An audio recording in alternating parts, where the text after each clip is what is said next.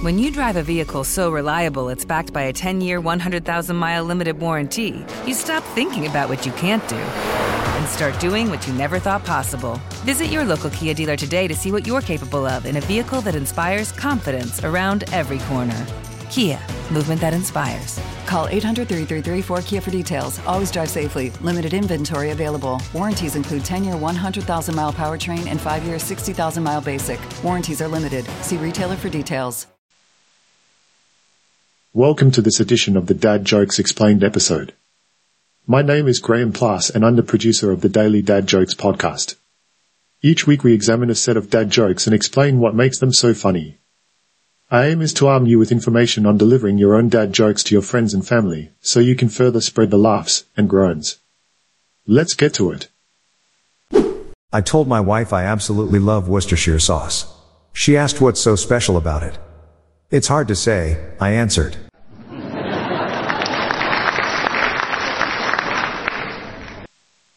The humor in this joke is derived from a play on words, specifically exploiting the dual meaning of hard to say. The phrase hard to say can be interpreted in two ways, one being difficulty in articulating or expressing something and the other referring to literal pronunciation difficulties. Worcestershire sauce, as you might know, has a notoriously complex pronunciation that often stumps people. So when a speaker says it's a hard to say, he could either mean he finds it difficult explaining his profound affection for Worcestershire sauce or that pronouncing a Worcestershire itself is quite challenging. Therefore, this dad joke utilizes ambiguity and linguistic puns for its comedic effect by leaving you guessing which interpretation was intended until your brain makes sense of both possibilities simultaneously, creating an amusing moment of surprise. What did Harry Potter say when he was filling up his car? Expensive petroleum.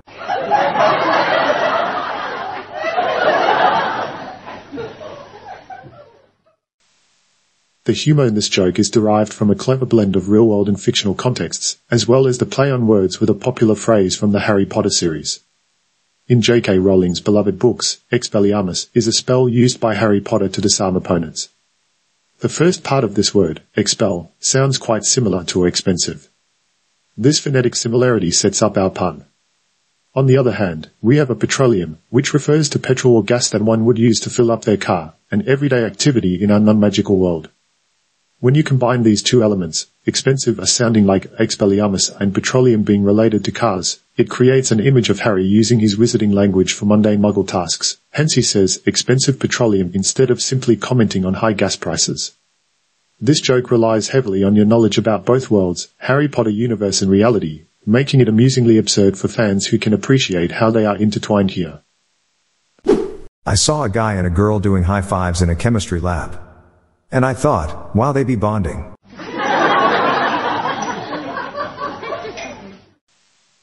The humor in this joke is rooted in the dual meaning of the term bonding. In a social context, bonding refers to forming close relationships or connections with others. This can be through shared experiences, activities, and even simple gestures such as high fives. However, within a scientific context, more specifically chemistry, bonding takes on another meaning. It refers to the process where atoms combine to form molecules via sharing electrons. In this scenario set up by the joke, two individuals are high-fiving, a physical connection, inside a chemistry lab, where chemical bonds take place. The punchline cleverly conflates these two meanings of a bonding, leading us into thinking they're forming an emotional bond when it's actually hinting at them creating a chemical bond due to their location being allowed. This play on words creates an amusing surprise for those who initially took they be bonding literally only then realize its witty scientific twist, thus generating laughter from that unexpected shift in understanding. What's the opposite of a microwave? A tsunami.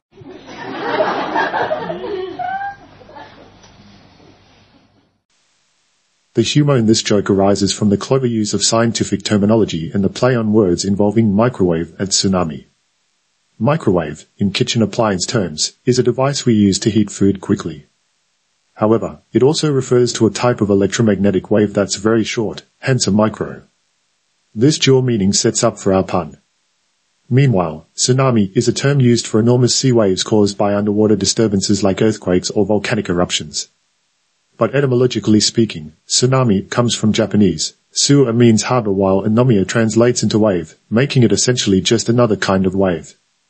When you put these together, microwave being small waves and tsunami as large ones, one could argue that tsunamis are indeed opposites of microwaves due their significant size difference, which isn't what you'd first think when hearing about cooking appliances versus natural disasters. This unexpected link between unrelated contexts, cooking and geology, makes us reinterpret initial assumptions leading to an amusing realization, thus forming the essence behind this dad jokes humor. The entire purpose of a bayonet is to bring a knife to a gunfight.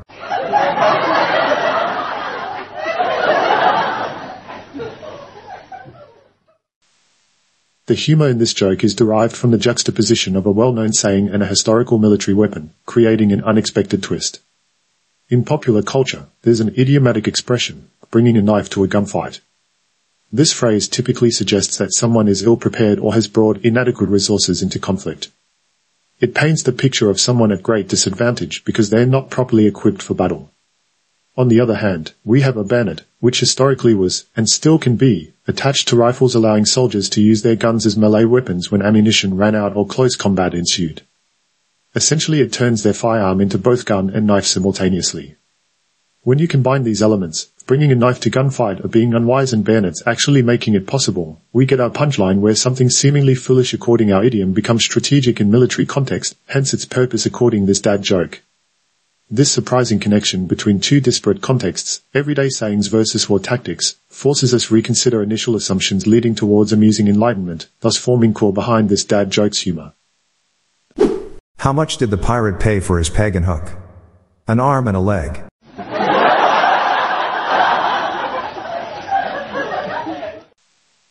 The humor in this joke comes from the interplay between common idioms and pirate imagery, leading to an amusing reinterpretation of a well-known phrase.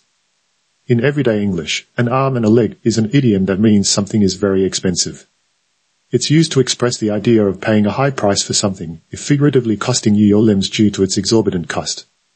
However, when we shift this into our pirate-themed context, peg, a substitute for lost leg, and a hook, a replacement for amputated hand or arm, these items are quite literally associated with missing limbs on pirates as per popular depictions.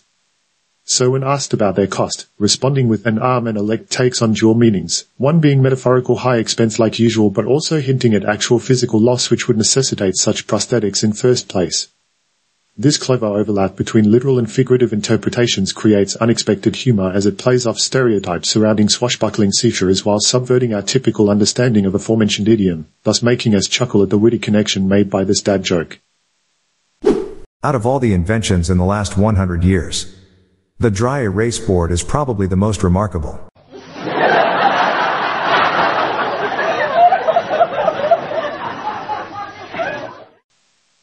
The humor in this joke is derived from a pun, specifically exploiting the double entendre of the word remarkable. In its typical usage, remarkable means something that is worthy of attention or strikingly noteworthy. In this sense, calling an invention a remarkable would mean it has had significant impact or brought about considerable change. However, when we consider a dry erase board, it introduces another interpretation for a remarkable. Dry erase boards are known for their ability to be marked with special non-permanent markers and then easily wiped clean. Essentially, they can be a remarked over and over again. So in context of our punchline, the dry erase board being most remarkable could either mean it's incredibly impressive among recent inventions, as per usual meaning, or are simply highlighting its unique feature where you can repeatedly mark on it, a literal play on words. This clever twist between common understanding and direct linguistic interpretation creates unexpected amusement as one realizes how these different meanings were conflated, thus making us laugh at witty connection made by this dad joke. There's no need to tailgate me when I'm doing 50 and a 30.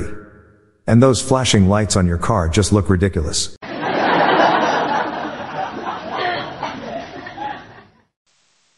The humor in this joke is derived from the unexpected twist and situational irony, as well as a clever play on the common understanding of traffic rules. In normal circumstances, tailgating someone who's driving at 50 miles per hour in a 30 miles per hour zone would be considered reckless or aggressive behavior by an impatient driver. The speaker appears to be complaining about such an individual with flashy lights on their car, leading us to initially imagine perhaps a rude motorist with custom lighting. However, when we consider these elements together, high speed over limit and flashing lights, it becomes apparent that this isn't just any vehicle but likely a police car. This realization introduces our punchline where something seemingly annoying, tailgating and ridiculous lights actually turns out to be law enforcement doing its job. This surprising revelation forces us reinterpret initial assumptions leading towards amusing enlightenment, thus forming core behind this dad jokes humor. The speaker was unknowingly criticizing police for trying enforce speed limits they themselves were breaking which adds another layer of comedic irony due to their obliviousness. My doctor advised me to cut down on my sodium intake. I took his advice with a pinch of salt.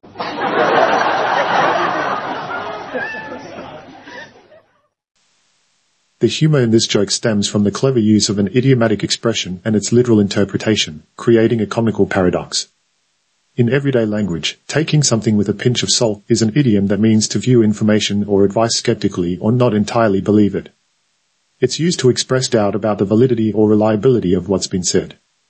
However, when we place this phrase within our medical themed context, cut down on sodium intake of being doctor's recommendation and a pinch of salt literally containing sodium, these elements come together for our punchline where following such advice would ironically involve consuming more sodium.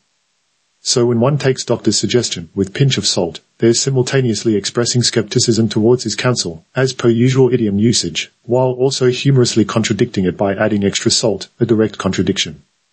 This unexpected blend between figurative and literal interpretations creates amusing irony as one realizes how these different meanings were intertwined, thus making us chuckle at witty connection made by this dad joke.